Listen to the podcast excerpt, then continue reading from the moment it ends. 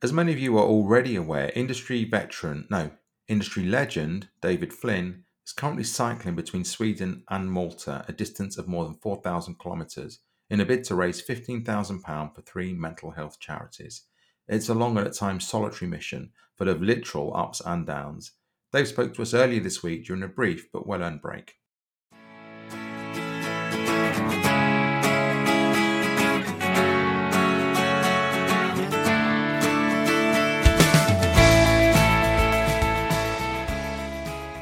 Thanks for joining us. You um, must be exhausted. For the listeners who maybe aren't aware, you're doing over a month of cycling between Sweden and Malta, over 4,000 kilometres, I think. Where are you today? What day are you on, if you can remember, and how are you feeling?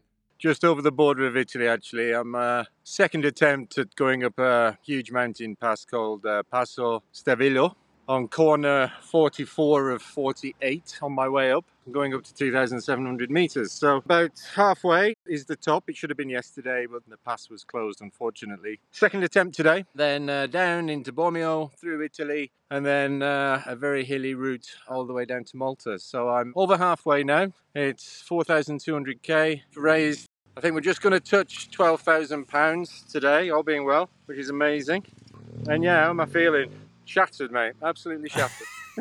I looked at your, some of your earlier posts. Obviously, a lot of people have seen there's three mental health charities that you're doing this in aid of. As you say, you've raised to date twelve thousand pounds or so for that. Hopefully, we'll see that go up a lot more. How long were you planning this? And I remember you did a big swim maybe last year or the year before, and I wasn't aware of. You know, obviously, I wasn't party to that, and it was like, what is he doing? Where's this come from? Is this a theme? You're going to be setting yourself new challenges. This must take up a pretty big chunk of your life, not just these thirty-five days or so, but you must have been working towards this for months. Yeah, I started having this crazy idea about nine months ago. I had the opportunity with a bit more free time now that I'm not operational with business anymore, the freedom and support of my wife and family as well. So, yeah, a lot of training obviously has gone in as well previously. It's not just the 34 days that I'm riding right now, but you know, the months and months of training in Malta and also in Sweden just before here in order to get to this stage.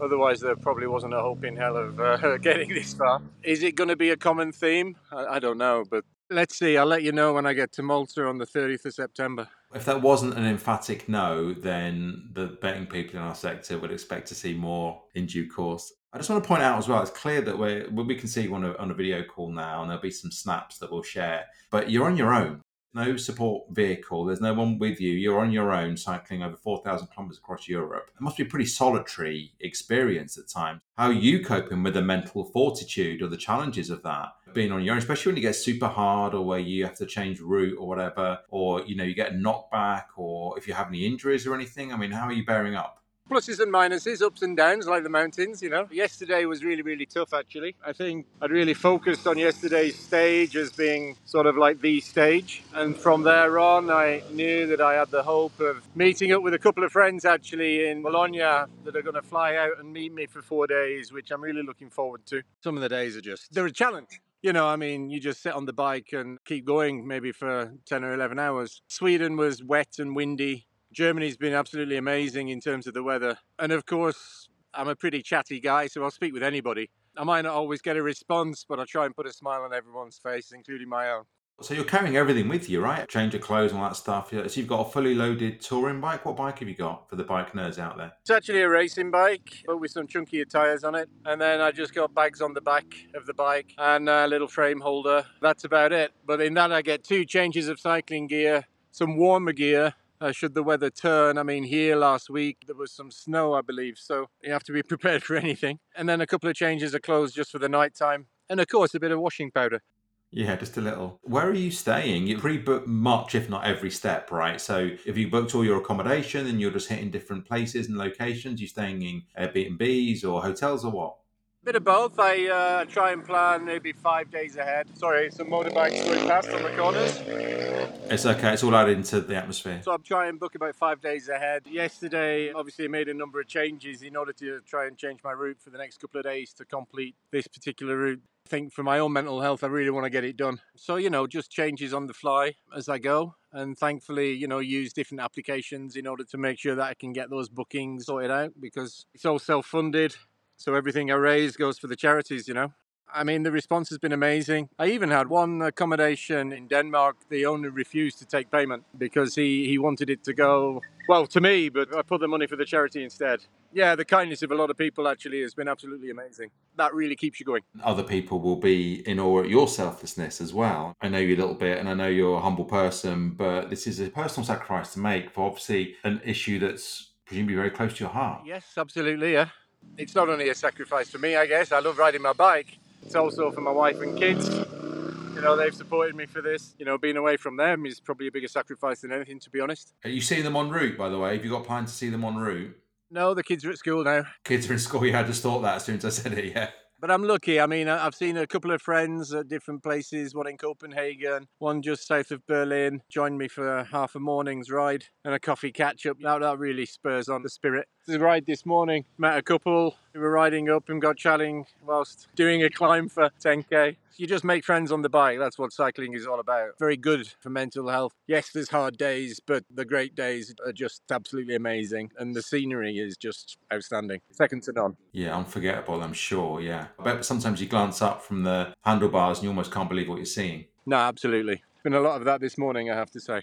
Can I ask you, as a fellow cyclist, about the food you're eating? I mean, the calories that you're going through, that's insane amount of calorie burn. What are you eating? I mean, you must be happy to be in the home of pasta now, so at least you can load up on pasta.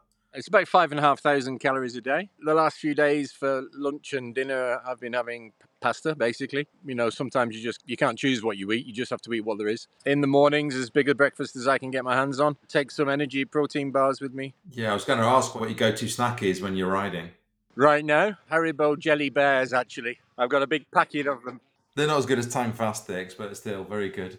I'm not going to take too much time off you now. because You need to get back to that climb because I know it's like if you rest for too long, your legs go to sleep. Two questions or two parts of the questions. What was harder than you thought, and actually what has been a very pleasant surprise? Maybe we'll end on the pleasant one. Hardest thing I'd say was probably the first three days. You know, it was miserable weather, torrential rain in Sweden. A lot of, am I crazy? What, am what on earth am I doing? Why the heck am I doing this? All of that that goes through your head when you think about what's to come. And I just really had to put all of that out of my mind and just think about each stage or each day, and then even break that down into each time I get some food. So that was probably the hardest thing. Now I just make it day by day.